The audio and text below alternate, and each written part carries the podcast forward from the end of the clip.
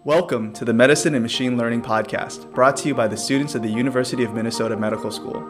I'm your host, David Wu, and today I will be interviewing Jack Moore of Qventus, a startup based out of Mountain View, California. Jack is a product manager in charge of inpatient product, and in this episode, we go into depth about how him and his team are using machine learning to improve the efficiency of hospitals, such as the University of Minnesota's very own M Health system.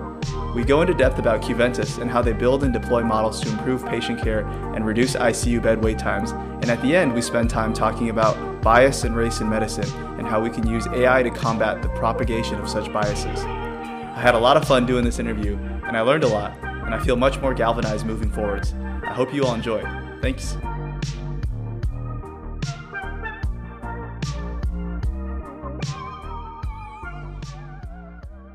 So my guest today is Jack Moore of Qventus. Um, Jack, I was hoping if you could tell us a bit about your path and how you eventually got involved in healthcare AI and Qventus.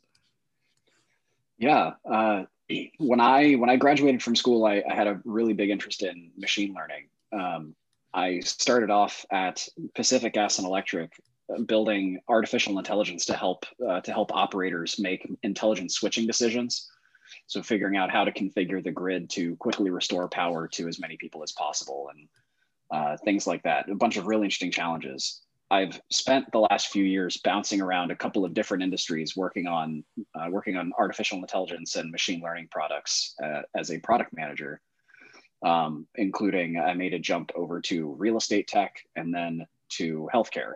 Um, ultimately, my jump to Qventus was largely one of uh, trying to find a place that had a, a, combination of a really strong mission and and really challenging problems. And healthcare is certainly one of the more one of the more complex set of of problems, uh, and certainly you know problems worth solving.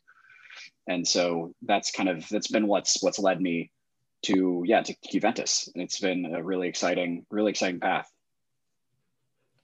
Mm, I feel like uh, yeah. So Qventus is based in SF, California, right? That's right. I feel like the uh, the PG&E that's like a cool tie-in because you know this past summer we've had a, a lot of fires.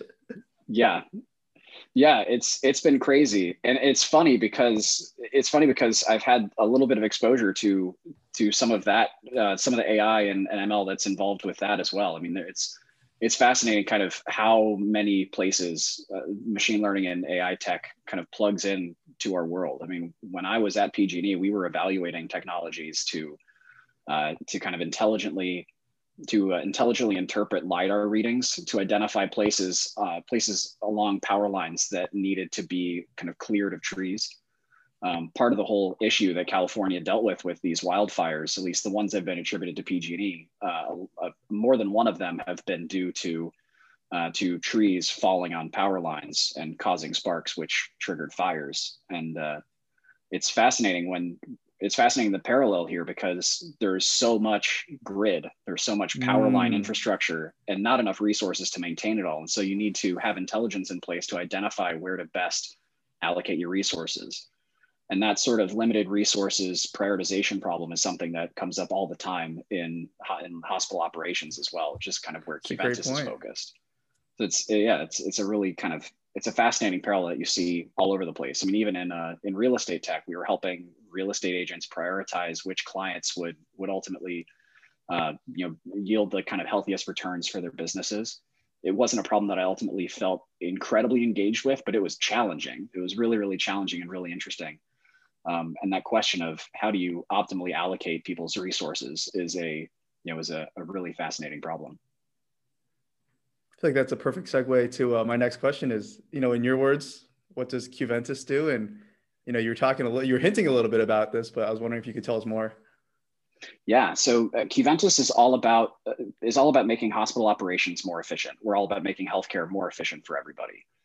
Um, in my role at Qventus, I am the product manager in charge of our inpatient product, and so we focus on the inpatient product. Uh, we focus mainly on ways that we can optimize hospital operations to reduce length of stay, uh, reduce excess days, and you know kind of achieve other efficiencies that are inherent uh, that are inherent in you know, those sorts of uh, the sorts of benefits for the hospital. Um, and we do that. Uh, we do that with a strong with a strong focus on machine learning and, and seeing where you can automate decision making to help people operate at the top of their license. Mm. I guess uh, can you like like go a little deeper? And I'm I'm curious like how yeah. uh, how does machine learning you know help us um, automate or you know in like a finite you know we there's like a finite amount of time and money that hospital yeah. you know I guess manpower that hospitals have. Like how do you guys use machine learning to optimize that?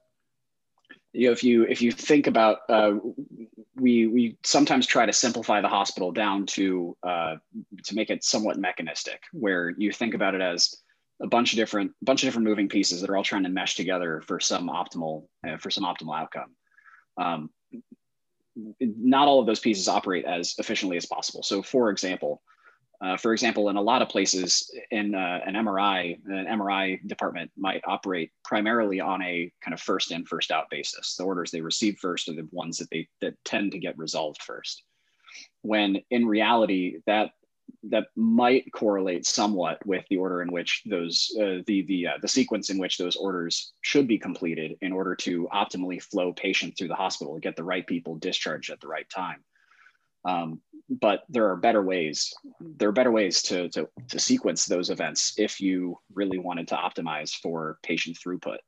Um, and ultimately, when we think about patient throughput, we think about getting the right things done at the right times in order to get patients out as soon as possible. So if you think about if you think about two patients, one of which, uh, or both of which have MRI orders against them, um, but one of which is you know waiting on a blood culture, for example. And so it's going to be a, a, day or two before they can discharge, regardless of whether the MRI gets done today or tomorrow. Um, and then another patient where the MRI might be the only thing keeping them from discharging.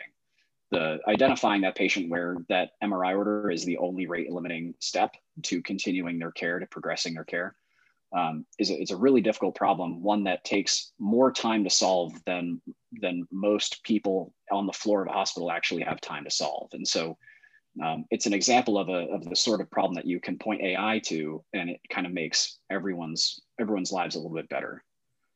So. Um, and you see those sorts of problems all over the place. I mean, from everywhere from you know case managers, and I've I've talked to some uh, hospital directors where case managers uh, are staffed at a ratio of, of one case manager to every you know 30 patients in the hospital. So how do you figure out which patients most need that case management support? Uh, even even you know things as, as simple as just trying to figure out when a patient is likely to go home.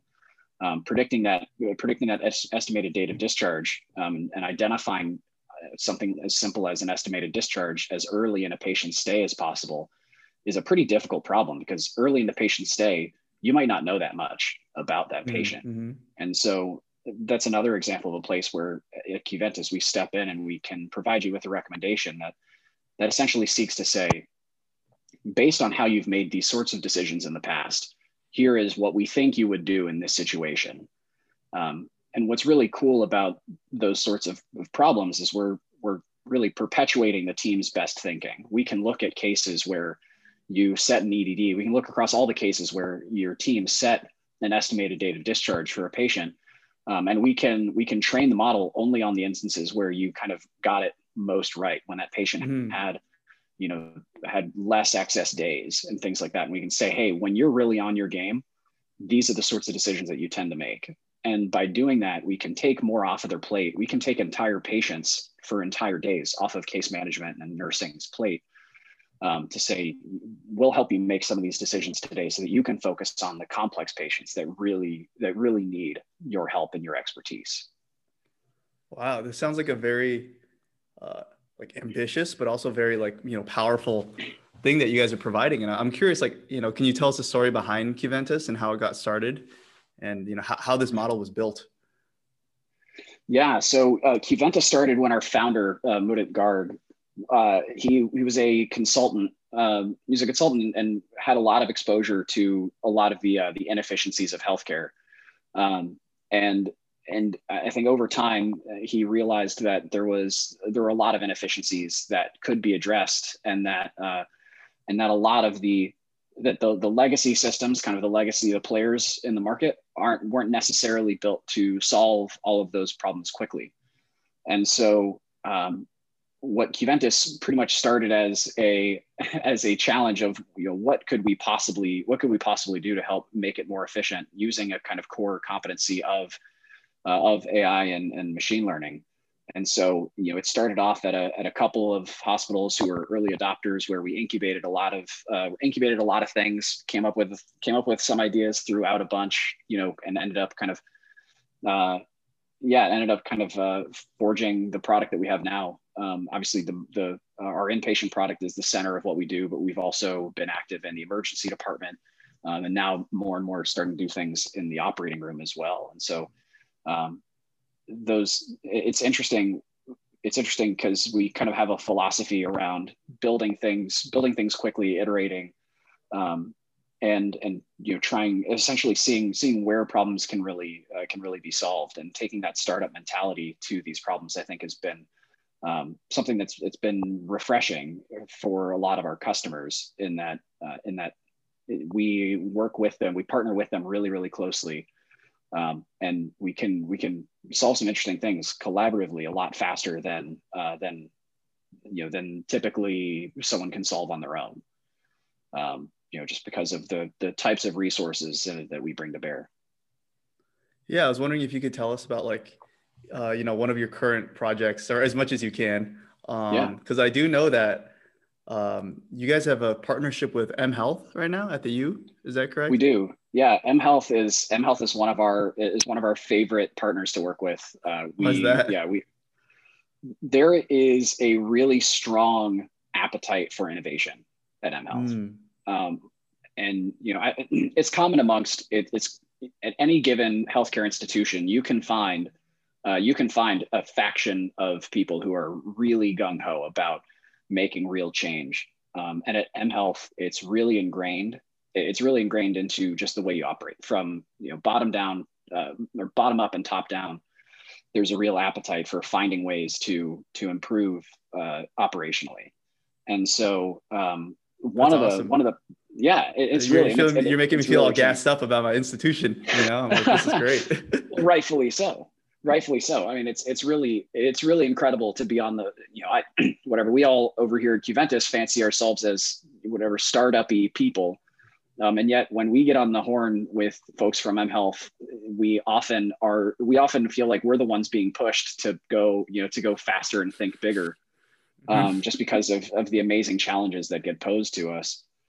And so, uh, one example that I'll one example that I'll give is uh, when COVID hit, when COVID hit earlier this year, um, the big message that we heard, one of the big messages that we heard from uh, from Fairview, uh, from M Health, was that was that ICUs were being slammed, and there was a real struggle to figure out uh, how to optimally flow patients through the ICU. And so we started on a project to predict uh, to predict which patients were the most uh, were the most apt for transfer um, and so over the past over the past few months, we've been working on developing a, a machine learning model which uh, which uh, which can identify um, patients who are ready for who are ready for step down. And uh, we've had a really interesting process of of uh, evaluating that algorithm and figuring out how it can be deployed uh, in the ICU. And that project is still um, is still ongoing, but the results have been uh, have been really encouraging at just figuring out that our model has the ability to uh, to identify patients for step down at about the same rate as uh, at about the same rate as a physician um, can wow. identify those patients and oh figuring out how and, and it, we get into the interesting part of that challenge now where then you say you know we, we have the building blocks in place and now you figure out what is the optimal way to deploy them Mm-hmm. So that's kind of the you know this is it's a it's a beta product that we've you know been talking about now for a few weeks, and so I can share that it's something that we hope to. It's a product that we're now hoping to, you know to make a core part of our inpatient offering um, and deploy to ICUs all over the country who are struggling with this same the same problem of of patient throughput of figuring out how do I free up the right beds at the right time, both you know both downstream from the ICU. What are the ICU beds that I'm you know what are the ICU patients that I'm going to need to be able to place in my step down units or my med surg units, and what are and, and how does that affect me? How do I empty out the ICU beds that I need to free up in order to prevent ED boarding and PACU holds and these sorts of these things that can have real uh, have real acute impacts on patient mortality and uh, you know and and hospital economic viability. Mm-hmm. So yeah, so I'm curious, like really fascinating with with a model like this. Um, you know, if it decides that a patient's ready for discharge, like does a does the physician have to sign off on it? Um, and if so, you know, what happens if if he doesn't or if he or she doesn't think that the patient's ready yet? Yeah, at the end of the day, it's what's really important for us is that we are a uh, we're an operations tool, not a clinical support tool. Um, mm-hmm. Sometimes that line can be a little bit blurry, but one of the principles that we stick to is that at the end of the day, the care team is is responsible for the patient's course of care. And so, um, anything as any decision as major as uh, whether a patient should be stepped down from the ICU, that's those decisions, at least for the time being, are going to flow through uh, are going to flow through the physician where the physician has to sign off. Now, if you kind of if you think a little bit further out, you can see where you can see where where uh, you know a really advanced model might be able to might be able to make the assertion that a patient can step down and provide enough information to where uh, perhaps someone with a lower license might be able to might be able to make that that same recommendation. I think you know, that's when we think about when we think about the really long term those are the sorts of aspirations that we have um, you know, the sorts of maybe not aspirations that we have but the sorts of things that we think about as possibilities for this sort of technology if ultimately that you know if, if ultimately that uh, you know ends up being the right direction to go. And those sorts of those sorts of developments take time. It comes with with careful experimentation with our with our health partners where we're watching you know we're watching both our outcome metrics the things that we want to affect as well as guardrail metrics and the things we want to make sure not to you know not to not to impact negatively mm-hmm. um, you know like reducing patient icu uh, icu stays um, you know making icu stays shorter isn't that helpful if you're also increasing the icu recidivism rate by you know by a yeah. corresponding by a corresponding amount and so um, that sort of iteration is really important but going back to your question uh, going back to your question, yeah, it's it's really important for us that uh, that care teams end up making the decision. And in the event that someone disagrees with the model, I think one of the hardest parts about AI is that people tend to be people tend to be kind of inherently distrustful of uh, or distrusting of a machine learning model, especially one that's that's attempting to help you with a decision as as significant uh, as whether or not a patient is appropriate for ICU or a lower level of care. I mean, that's a pretty, it's a, it's, you know, by most physicians, it's seen as a pretty significant decision to try to make.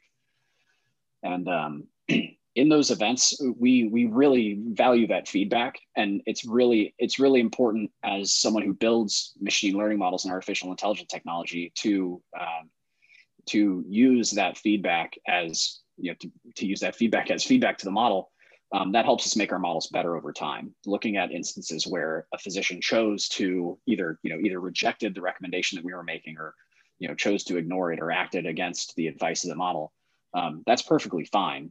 That's perfectly fine. And we use that as, as an indication that, hey, maybe there's something we're missing.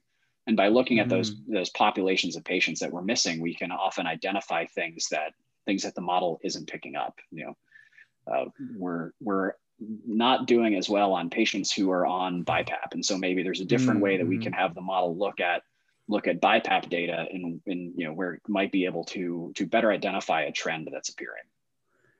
Yeah, I'm curious if you could uh, tell us a bit more about the model itself. You know, like what kind of inputs are there? You know, like what are the parameters? Like how? Yeah, could you kind of like tell us a bit more about it? Yeah it, it's cool how most of these uh, most of these models i think the best the best models often start as really human discussions and you know conversations about how the best people at making this decision what information they use in their decision making. And so when we started with this icu model we actually started with a pretty simple heuristic of you know what are the things that you watch for that make patients uh, really appropriate for step down or particularly inappropriate for step down? And so a simple one kind of the, the simple one where we started is there is almost no situation, there is no situation where a patient on a mechanical ventilator is going to be stepped down out of the ICU.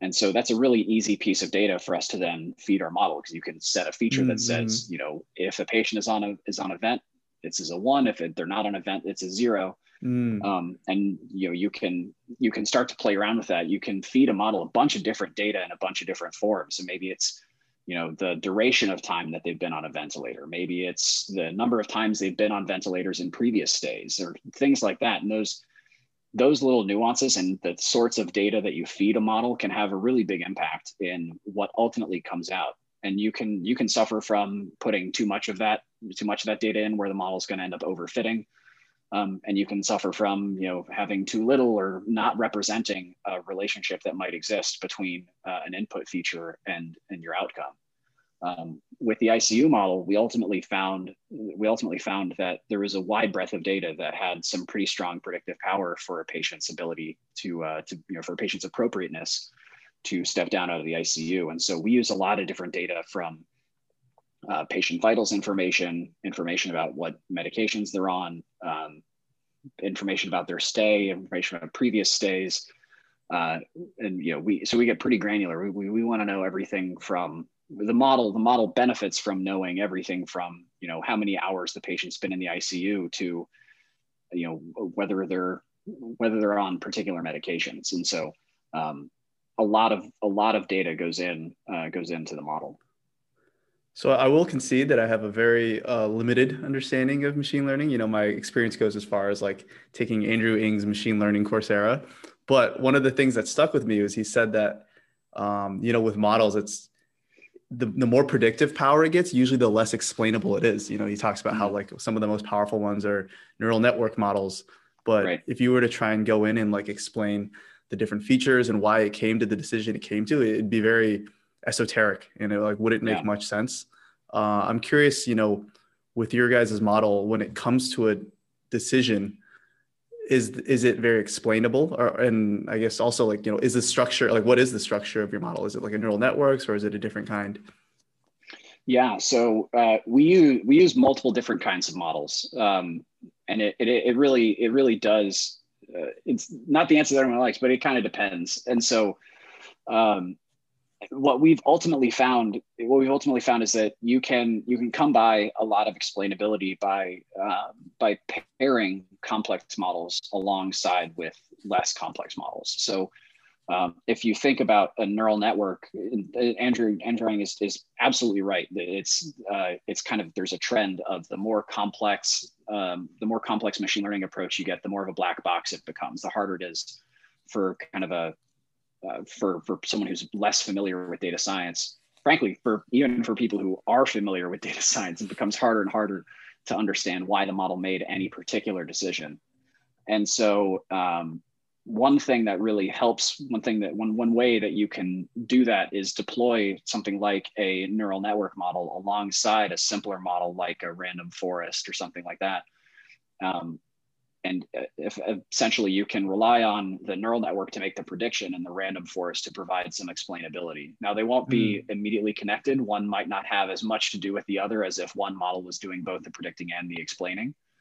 Um, but a random forest, for example, lends itself much more to explainability than does than does a neural network. And so um, you can deploy them side by side one approach that we've taken at Qventus that we found to kind of play that balance relatively well is what we, we what we call probabilistic inference, where um, we'll have a set of models that that each uh, that each predicts a binary outcome. And so, uh, for example, for length of stay, we're we're making uh, we're predicting a patient's length of stay by uh, by predicting many many kind of by making many many one or zero predictions as to given intervals that a patient's discharge might fall into. And so we have multiple different models that are each saying, I think it's this likely that this patient will discharge between these two, uh, like in you know in this certain time frame.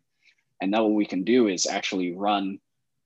It's, it's somewhat uh, it's it's somewhat meta or whatever I suppose, but we then run we can run you know uh, machine learning. We can train a model then on those model on those models yeah to say here is to essentially assert what what prediction we should ultimately spit out. So like which of mm. it'll essentially assert which of the models uh, they think is worth surfacing.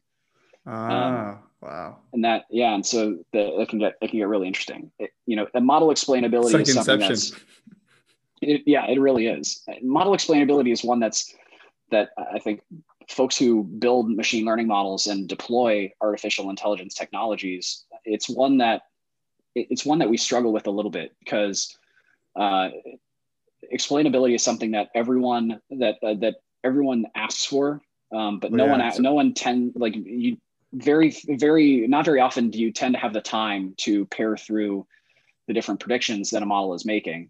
Mm. Um, and so and I think, frank, quite frankly, it's something that it's something that healthcare I think struggles with a little bit, or at least with operations um, that, yeah. that operations struggles with to make all of those decisions really explainable uh, in a way in a way that is really um, I don't know uh, legible or or you know that's that's yeah. really worth people's time. And so um, a lot of what we do at Qventus is research around how the models perform, um, research about how models perform, how they affect outcomes and then uh, and then you know we'll pair that with with uh, things that make the models more explainable with the hope mm. that ultimately kind of building that trust is a big part of is a big part of kind of you know responsible and uh, responsible machine learning development and it's one it's one of those things where uh, it, it, takes it takes a lot of time and it can be pretty frustrating at times because uh, it's a, a, a human psychology you know negativity bias you're going to notice you're going to notice the instances that a model was incorrect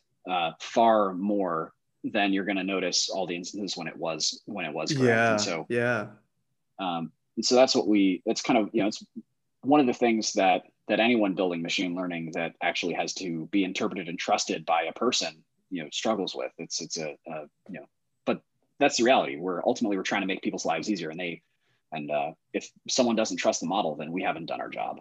Yeah. And my guess is like, especially with the healthcare profession, you know, as a medical student, everything we learn is all about mechanistic pathways. You know, like the reason yeah. why we prescribe this drug is because it knocks down this or it inhibits this, which causes this physiological effect. And this is why you get better. Um, which is ironic because I don't know, not, you know, not, like drugs don't always work exactly uh, as yeah. intended or according to the proposed mechanism. And, um, but I, I do think like you know one exception to that is um, paracetamol, which is like people don't really know why it, works, but people still use it a lot. Mm. Um, and it's just kind of like, oh, we've been using it for so long, it just it works. So maybe you know with time, maybe people will come to trust models more. But I, I can totally see, like understand why people would be uncomfortable. You know, it's like, oh, there's this black box telling me that I should do this. Like, why is that?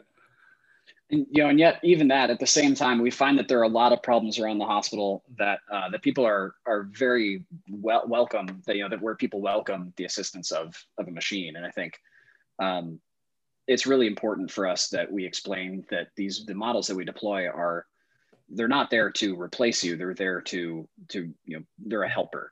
Mm-hmm. and that's you know because they can't they can't go and make decisions on their own at the end of the day the patient's care is owned by the care team and what our model really seeks to do is say, if you had time to focus on this decision, here is the decision we think you'd make. Um, and that's really, yeah, and that's really the gist of a lot of the things that Qventus does. And so, for example, you know, the case manager that I that I described earlier that has, you know, maybe 12 patients uh, under their care, they might not have time to go in and, and, establish what they think is a really high quality estimated date of discharge for a patient who just got admitted uh, while they're also working on you know placing placing two other patients and discharging three more. And that it's you know it's one of those things where people get get so overburdened so quickly that these other decisions which have major downstream implications can kind of fall by the wayside. I mean we've found that patients who have patients who have EDDs and dispositions, uh, any EDD and disposition entered into their record of like a, you know where we think they're going to go and when they we think we're going to go. Uh, those patients have far far fewer excess days. I mean, it's it's a stark difference um, between yeah those patients and patients who get uh, EDD who get, you know who get a care plan later in their stay. Mm, yeah, I was wondering if you could tell us like how has so is M Health like currently implementing your guys' model and you know um, if you're allowed to talk about like the the metrics or what's how it's going like could you tell us a bit about how it's going I, I couldn't speak to the latest metrics off the top of my head. I don't have the numbers in front of me, but we are, yeah, but we're, we're deployed across uh, across a number of uh, of M Health hospitals, um, including uh, including you know the the University of Minnesota Medical Campus, um, uh, Fairview Ridges and Southdale campuses, Fairview uh, Saint uh, Saint John's uh, campus. And so I think you know five or five or six different campuses wow. across the M Health system. Um, it's you know one of our bigger partnerships, and it's been it's been you know really really exciting uh, kind of working with working with the team there. It's yeah, that's awesome. Do you guys like integrate with Epic or like how you know when you like pull data for the model? How do you do that? Yeah, yeah uh, you know, Epic is Epic is is incredible in that it's a fantastic system of record for a lot of patient information, and that's kind of where we see you know we we see them as as that. We don't seek to kind of reproduce Epic as a system of record. That's a it's a fool's errand from an entrepreneurial standpoint. Um, but we we use a lot of data that comes that comes straight out of Epic. I mean, one of the things that in if if we traded off our uh, our product's ability to make people's lives easier, but it came at a cost of having a having to do a bunch of additional data entry, um, again we'd kind of be shooting ourselves in the foot. Oh yeah. And so uh, yeah, and so we we pull we pull yeah we pull lots and lots of data from Epic whenever we're working with a with a client. Uh, it's it's uh, it's a big you know whether it's Epic or Cerner you know whichever uh, whichever EHR we're working with, it's an effort to see how much quality data can we pull. Um, yeah, how much quality data can we pull from an EHR in the, you know in the in the pursuit of machine learning models that that you know provide these uh, these efficiencies that we that we try to provide for operations. And so yeah, so we we provide it. We pull a lot of data out. We push some data back in. um, yeah, we push some data back in. Things like our EDD recommendations um, are something that we have started to push back into the EHR so that we can say things like, hey, you know, this is the this is the date that we think this patient this is a good target date for this patient's discharge. Um, but yeah, it's uh, we integrate with Epic pretty tightly from uh, from a data perspective, and I think in the future, one of the things that one of the things that that I think any company like Qventus has to think about is what what you know your relationship with the EHR uh, is going to be, and that's you know that's always a it's always a bit of a moving target, and uh, there are a lot of there are a lot of interesting things that I think are, are in the works with Qventus along those lines. Did you guys have to like set up a partnership with Epic to integrate with them and you know pull the data and then push things back in?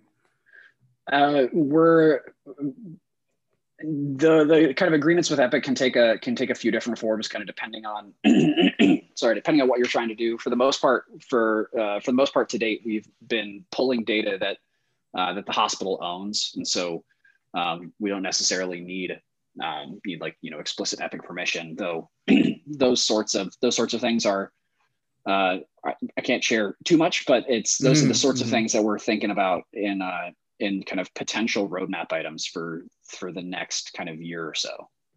Mm. So if, if I was a doc, you know, on the ICU floor, like I'm curious, like how, like, d- do I have to open a Qventus program and then it kind of, you know, like how does your actual like boots on the ground deployment, like what does it look like? Yeah. So, uh, sorry. Um, yeah, so Qventus has we have a number of different uh, a number of different interfaces that we use to help kind of make make our information available to people, and we try to to do that as efficiently as possible. And you know, a big part of a big principle of building machine learning products that I've learned is that if uh, you can build the best model in the world, the model can be incredible on paper, but if how if you operationalize it in a way that isn't useful for people, if you you know surface the recommendation in a place where no one's going to see it, uh, then you haven't done anything. Yeah. Uh-huh. and so, and so, like if and, a tree falls in a forest, right? And exactly. yeah.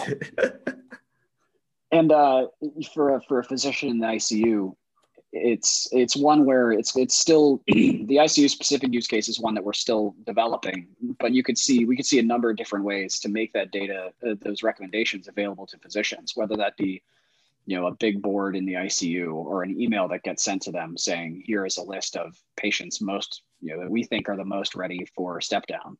Um, those are or maybe it's maybe it's just an indicator that shows up in Epic that's a flag to say you know here's the patients that Qventus believes are the most ready for for transition out of the ICU.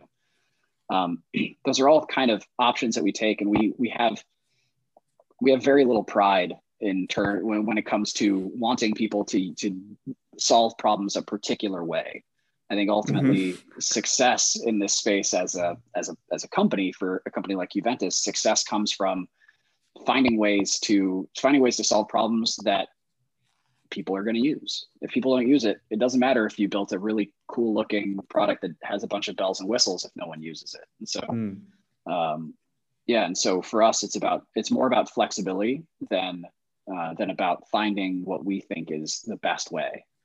Um, you know, we have a saying around, or we have we have a, a saying. I don't know if it gets thrown around Qventus, but I certainly like to say it a lot. In that, if you've seen one hospital, you've seen one hospital mm, every hospital mm. is really unique yeah, and so yeah, you know, the, yeah the way that works with nine hospitals might not work with the 10th one and so uh, you really have to be flexible you know you really have to be flexible in order to you know in order to make sure that you're providing the benefits that you're promising you know the, the benefits that we promise to our customers that we achieve you know, we, we achieve consistent length of stay and excess days reductions everywhere where we deploy our product. And a large part oh, of that awesome. comes, you know, yeah, and it, which is really exciting for us.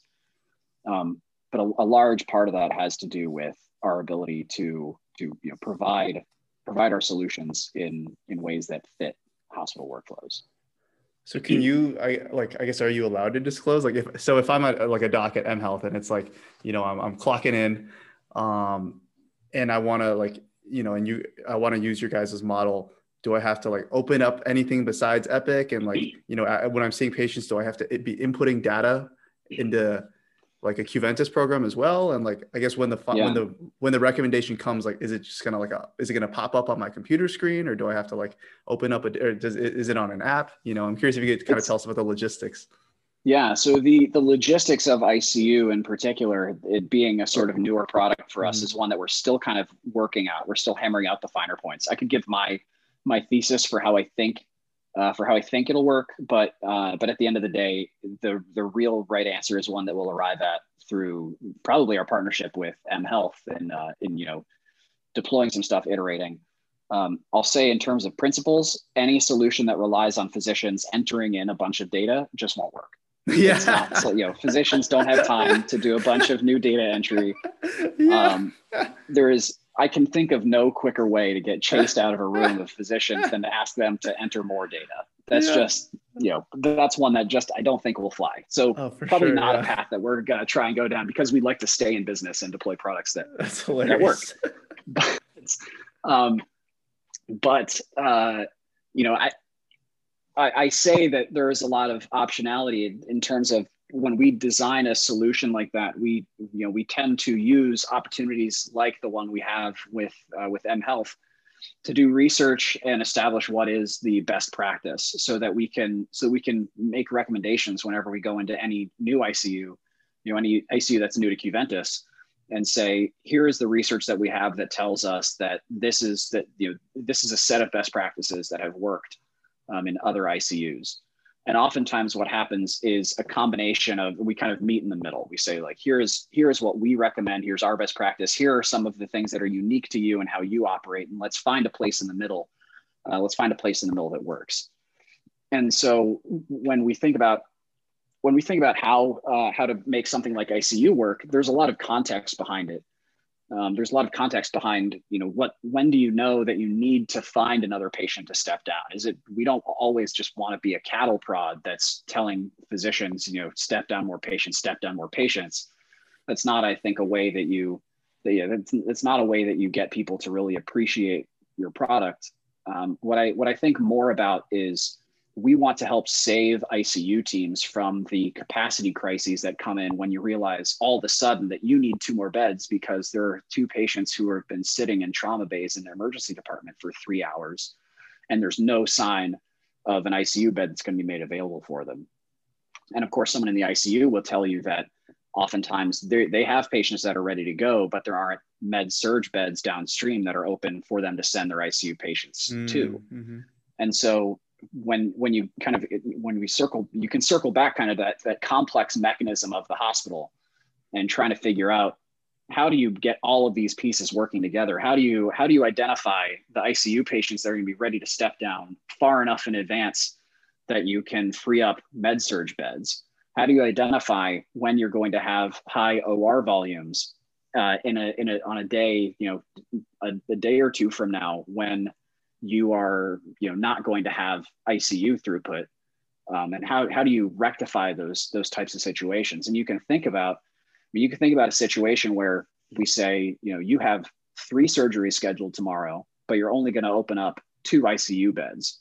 That third ICU bed you need to open up needs to go to a telemetry bed in a med in a med surg or a step down unit, but you're not discharging enough patients from those beds right now to open up the beds that you need. And so you can see how this kind of traffic jam forms. Yeah. And I think a, a big part of where we see ourselves going at Qventus is trying to figure out how do you string all of those, all of these recommendations that we have together. We, we know who the most dischargeable patients are through the machine learning that we've done. We know who the most, where we're starting now to get more of an idea of who the most step downable patients from ICU is, from ICU are.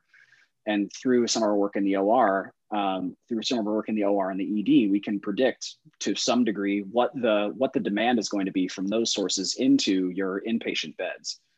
And so if you combine all of those things together, you can think of how patients are flowing through the hospital, you know, into into within and out of a hospital, and you can provide a set of recommendations to say, here are the beds that you most need to free up right now, the types of beds that you most need to free up right now, here are the patients occupying those beds who are the best candidates to to progress to a different level of care. Mm. Um, and kind of reminds you, me of like a, a Jarvis or a, a, Hal, you know, from like Iron Man or Space Odyssey. It's you know it's when people think of AI, that's often what they think of, and I think the Jarvis in reality, something like Jarvis or you know Watson or whatever comes from a bunch of different uh, ends up being you know a bunch of different models that have been trained to solve a bunch of different problems. Mm. Um, AI is not that good at creative thinking. In fact, it's, ter- it's terrible at creative problem solving. It can only it can only solve problems that it's seen someone else solve before. Mm. Um, mm-hmm. Uh, you know, I, uh, the the most elegant definition that I heard in a book that I read recently about like what is data science is data science is using data you have to generate data that you don't have. So, for example, oh, wow. right, it's kind of profound. I've, I've thought cool. it kind of profound. Oh, wow. You know, a, a, so yeah, like a great example.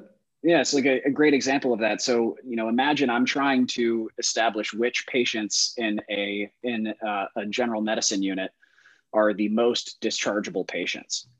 You could generate that data yourself if you wanted to by having a team of doctors go through and say, you know, this patient doing chart reviews saying, this patient's ready to go they're an 8 out of 10 this patient's not ready to go they're a 2 out of 10 and you could generate that data yourself but systematically most hospitals don't have that data. They don't have data as to which patients are the most dischargeable and so what machine learning allows you to do is essentially say we have data about when patients actually discharged. We also have data about uh, excess days for those patients about when they might have been medically ready to discharge that we can use after the fact to to establish in which cases did a patient discharge at what we think might be the right time. And how can we you know and, and ultimately what machine learning allows you to do is take that outcome data and all the input data that described that patient you know the medications they were on the orders that were issued for that patient previous stay how old they were where the you know those sorts of things and allows you to generate data that you didn't have before about mm, mm-hmm. how dischargeable those patients are wow. Yeah, and so in a, a, real broad stroke, it's just machine learning fills in the gaps. If you can think of a decision that you want to make, of a, de- a decision that you want to be able to make, and you say, "Hey, at this point in time, we just don't have this data," um, machine learning is a way to is a way to try and fill in those gaps. When you said like generate the data you didn't have before, is is a, is a like did it just exist but we didn't find it yet, or is it actually like you know maybe this is a lot of times, deep, but no, no. A lot of times, it, what's really fascinating is that uh, a lot of times the problem that you're trying to solve with machine learning is one that someone else is already solving in their head. Mm, so, mm, yeah. you know, mm-hmm. for example, um, even a patient who doesn't have, if I might not have written down an estimated date of discharge for a patient, if I'm a, a case manager, for example, but in the back of my head, I have an idea of when that patient might be going home.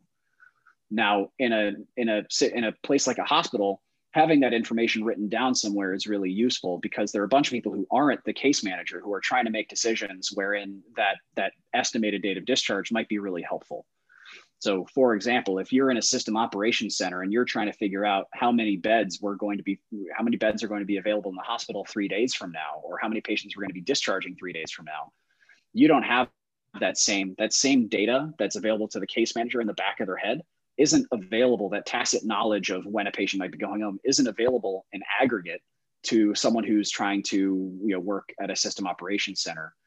And so uh, making making that data available even if it's just putting the same thought that's already in one person's head and putting it down on paper um, you know saving them the effort of having to write that down or have a conversation that confirms their thinking um, is a really useful is a really useful tool for making a hospital more efficient.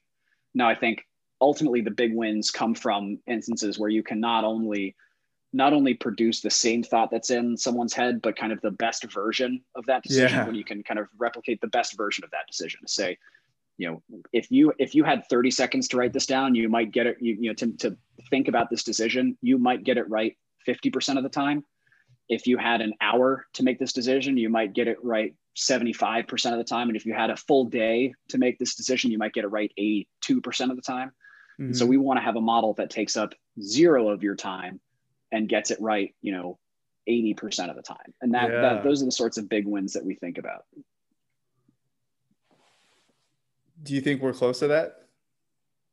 There are a lot of there are a lot of uh, places where I think you can look at, at what Qventus has done, and certain certain problems lend themselves to that uh, more than others. Um, you know, there are there are a lot of cases where the data to understand a decision isn't isn't isn't even available but there are a lot of cases where it is where you know you can look at the relationships between a medicate you know medications that a patient had or any of this kind of really well quantified input data that that you know say what you will about about ehrs one thing they've done really well is allow us to capture a lot of data that describes a mm. patient's mm. course of stay yeah and yeah. Um, there are a lot of places where Qventus has shown the ability to be able to make decisions on par with a team's best decision making. I mean, that ICU study that I mentioned, any physician, when we when we looked at the consensus of physicians, um, the physicians that were evaluating these patients um, only agreed only agreed about 75% of the time as to whether a patient was actually appropriate um, for step down. I say only 75% of the time is amazing. Um, that's the same rate that our model was was matching that same consensus. And so you can think of oh, wow. you can think of the you know the model was agreeing with consensus as much as any any physician was, which is a really interesting finding. It's like us. another doc.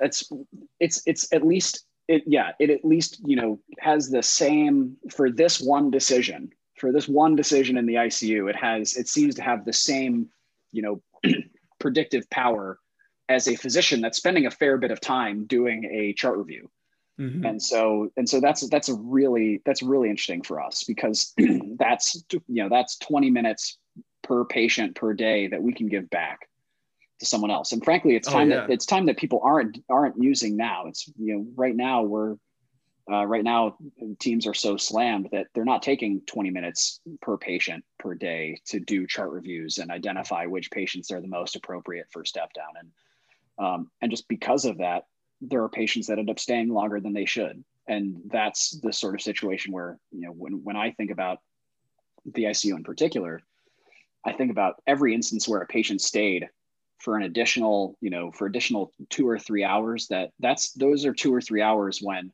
someone else who really needed that bed could have, you know, could have have had that available to them. Yeah. I mean, looking at ED, like ED boarding is one of the is one of the largest mortality risks that anyone can experience in the hospital. Like boarding in the ED is a really really oh wow I didn't know that.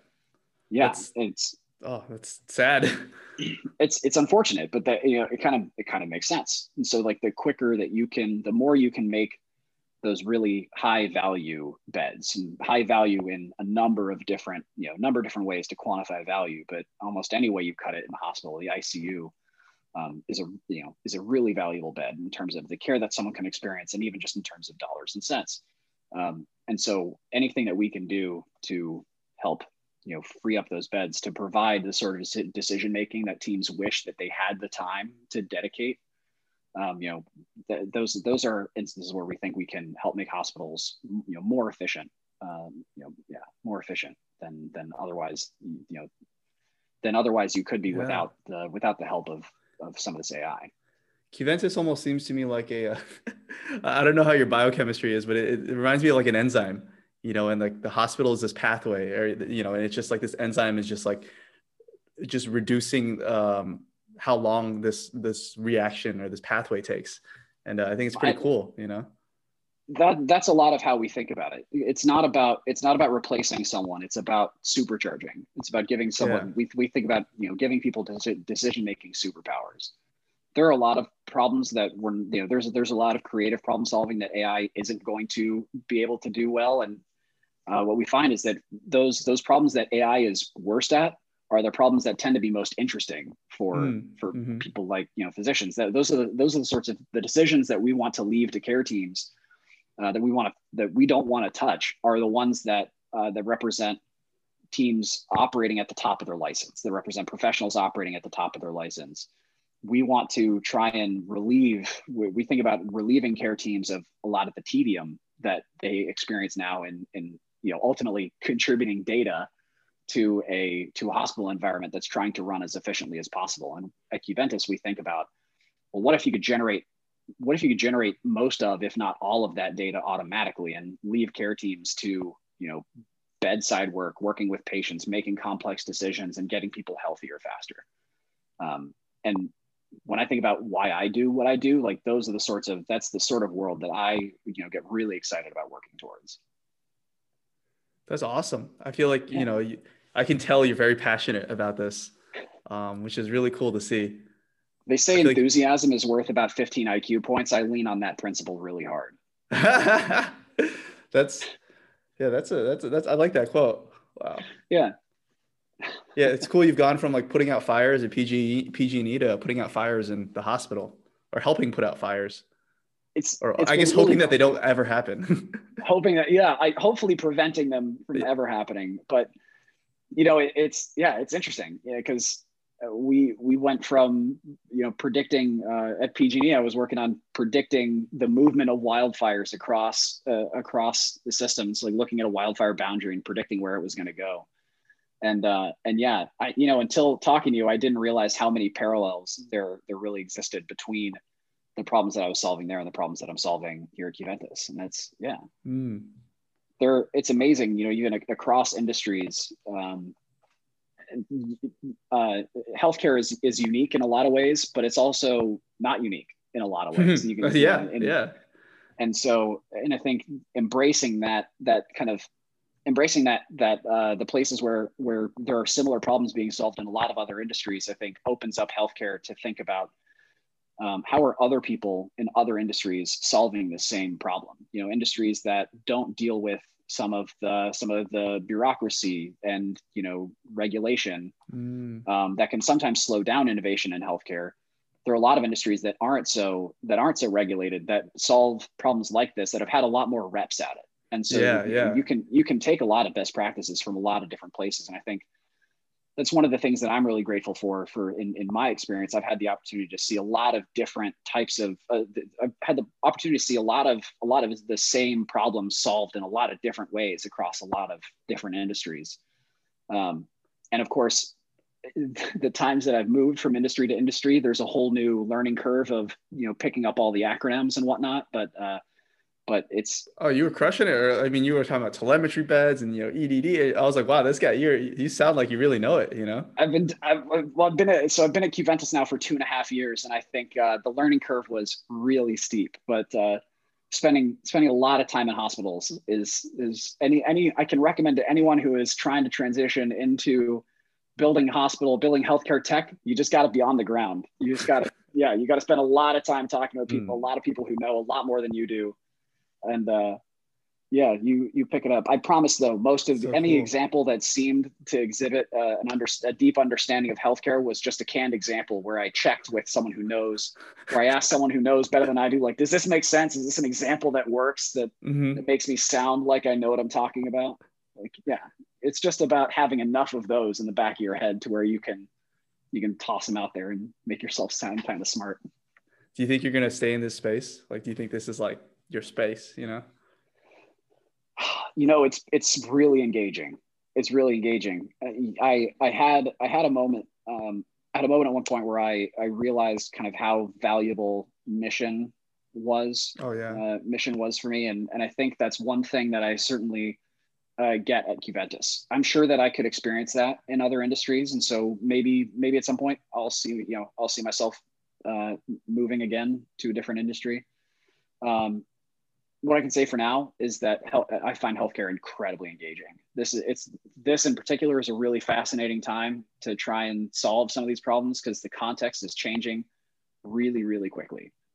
I mean, mm-hmm. hospitals. I, I don't think that a year ago um, many hospital administrators would would have would have guessed that we'd be embracing telehealth in the way that we are right now. Mm-hmm. For example, yeah. right? Like, yeah.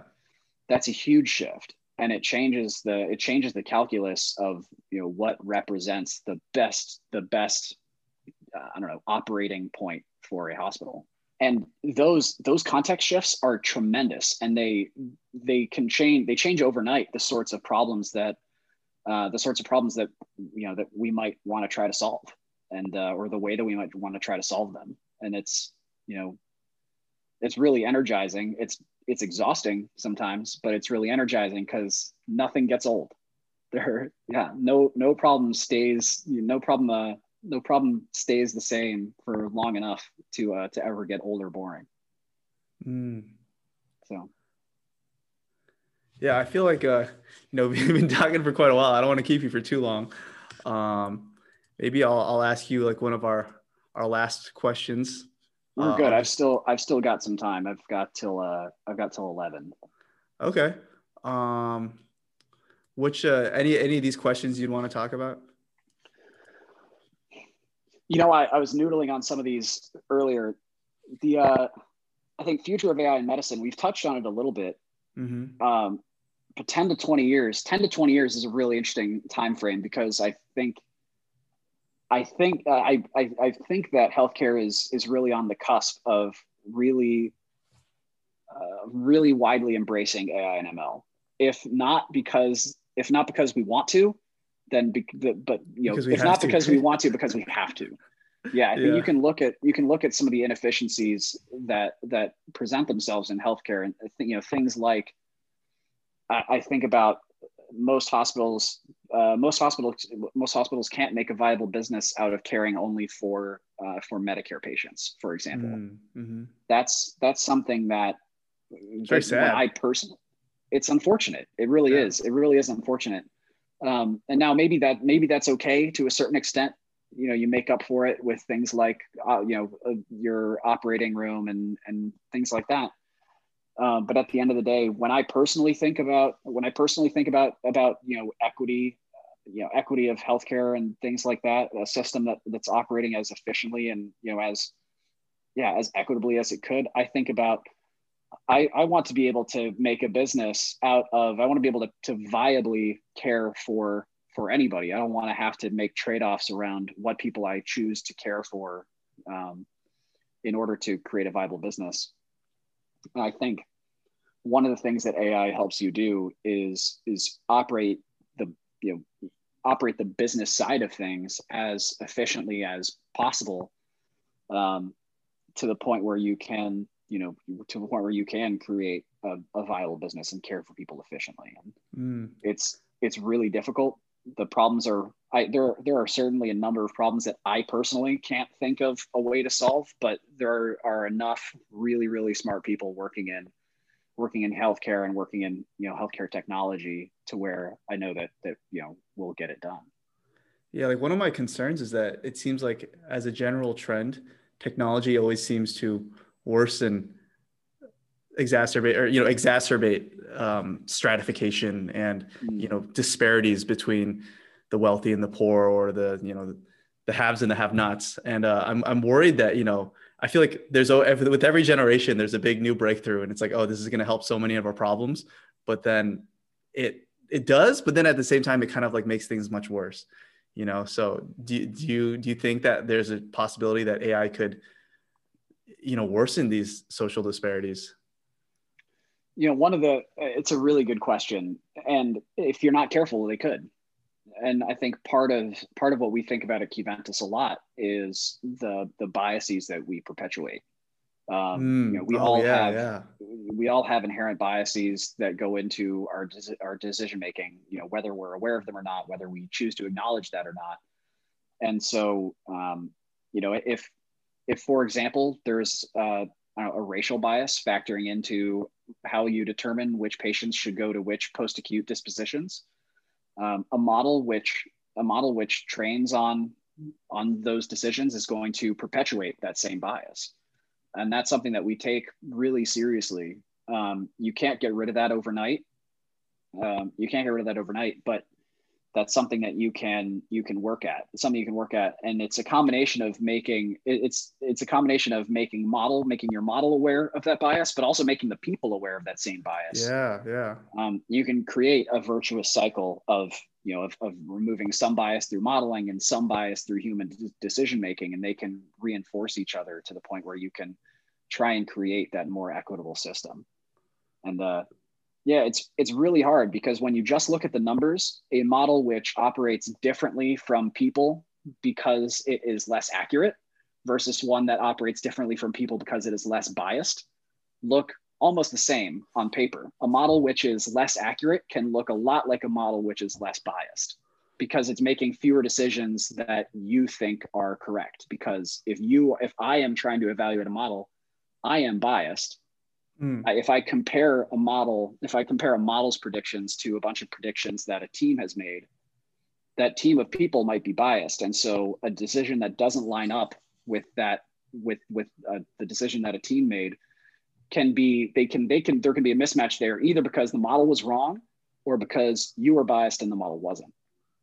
Well, and you're so, gonna have to walk me through that again. I didn't fully get that. So if so think about it. Think about it this way. So you have a patient, and you're trying to figure out where to uh, where to send them, uh, where to discharge them. And let's say there is a, you know, there is. I, I couldn't speak to exactly where this bias goes, but it's something that we've studied. Uh, is that there is a relationship between race and the rate of discharge dispositions. So. Mm-hmm. You know, let's say there's a cer- certain group of people that's getting sent to SNFs more often um, all else being equal. What's SNFs? That, uh, sorry, a skilled nursing facility. Oh, okay, okay. Yeah, you know the back acronyms better than I do. so let's let's say that there's a group of people who's being sent to skilled nursing facilities at a higher rate than all your other patients, all things considered. Um, when when we're evaluating a model, oftentimes we look at the decisions people have made in the past. So like we'll run a model in in the background and see how did what how did the model's predictions compare with what teams actually did. And so um, 100% accuracy there represents the model making all of the same decisions that a care team made. Oh, okay, okay. Mm-hmm. Um, but if that care team is biased, and we've shown mm. that that bias that bias ex- just does exist, that is oh, a, it's a oh, fact yeah. that bias yeah, exists. Yeah, yeah. So if the model makes all of those same decisions, it's just as biased as the care team. Yeah, yeah, yeah, yeah. And so if you if you modify the model to reduce some of that bias, it'll make fewer decisions that look like the decisions that care teams made. Mm-hmm. And that can be either because it's less accurate or because it's less biased. Oh, either how, way, it looks the same. How do you even know ground truth in situations like this? It's really tough it's really tough because there's no perfect way because you can think of this cycle of okay well let's examine the decisions the model made to determine which ones were correct and which ones weren't. But then again the people who are making those evaluations are again, going to have some degree of bias. Oh and so that's God, where i talk yeah. about the virtuous cycle. It's an iter if you if you iteratively whittle whittle away at the edges of that bias you can agree that if you can if you can kind of yeah gradually make both the model and your decision making better by virtue of being aware of that bias, you mm-hmm. can you can start to reduce it. Uh, you can start to reduce it over time. It's it's. Really I am so glad that we have switch. I'm so glad that we have someone as optimistic as you working on an, like an important model like this because I, I think this is very important. You know, bias and race in medicine is huge, and yeah, you know, I'm glad that you're so optimistic about it and are like actively working towards it. And you know, you talk of this virtuous cycle, and uh, thank you.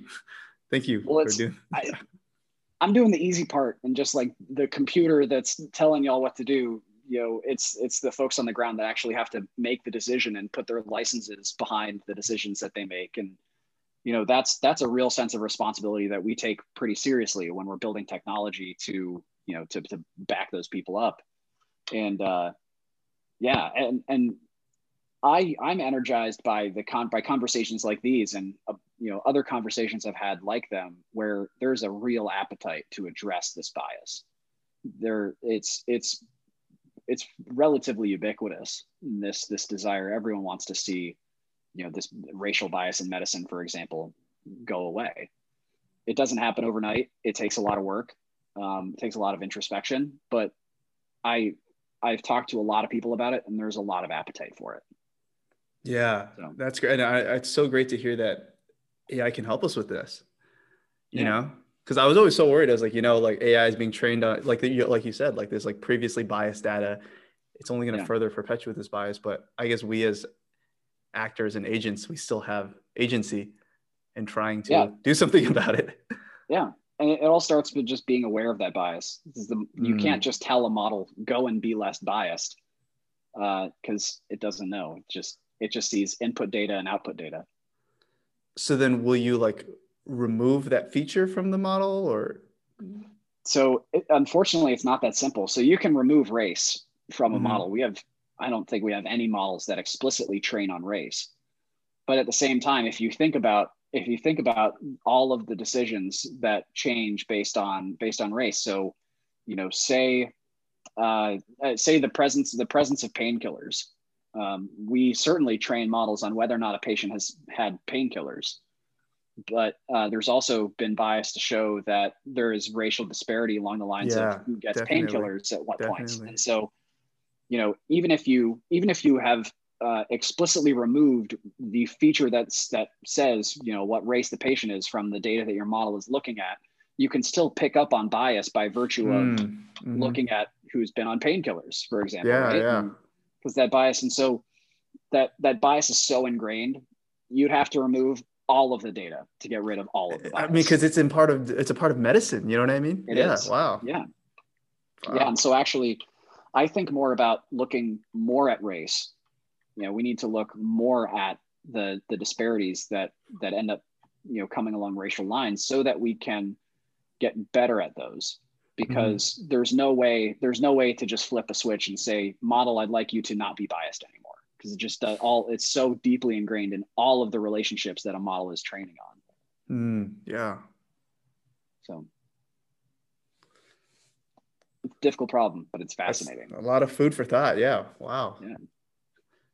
So I guess you would you would keep the feature in there, but I guess be very conscious of it. Like you know, be very cognizant and. Hmm. Yeah, and you you try to you try to control for those sorts of things. So like you can you can attempt to do things like you know weight a feature a certain way by introducing by actually introducing race back into it and saying you know this percentage of the time there's a you know this percentage of the time a patient like this maybe should have received painkillers but didn't because of racial bias and so you can attempt to kind of you can attempt to unbiased data it's really hard yeah really yeah. hard and so the the easiest way to come about a less biased model is making that making data about that bias available to care teams and having them gradually change the way that they make those decisions. Mm. Um, so ultimately, the more the, the more a care team makes decisions that have that have less, you know, for example, racial bias ingrained in them, the less bias the models can end up being by virtue of training based off of those decisions. Oh, that's that virtuous cycle you're talking about. Exactly. Huh? Exactly. Mm. Yeah. Wow, that makes a lot of that. That's that's good to hear, man. that's that's good. I originally was a little cynical, but now I feel much more optimistic and hopeful. There's a lot of cynicism in AI. A lot of it's well founded. There are a lot of different ways that AI can be used to, you know, to either, uh, you know, consolidate consolidate influence amongst, yeah, amongst a, a, small faction of people. There are a lot of ways that it can perpetuate bias. Um, but I think, like any technology, it's about how you deploy it. I mean, mm-hmm. you know, rocket engines can be used to carry warheads or satellites that bring internet to people who don't yeah. have it. And so, um, I think uh, unfortunately there's there are a lot of examples of technology being used for worse before it ends up finding a, a use for better.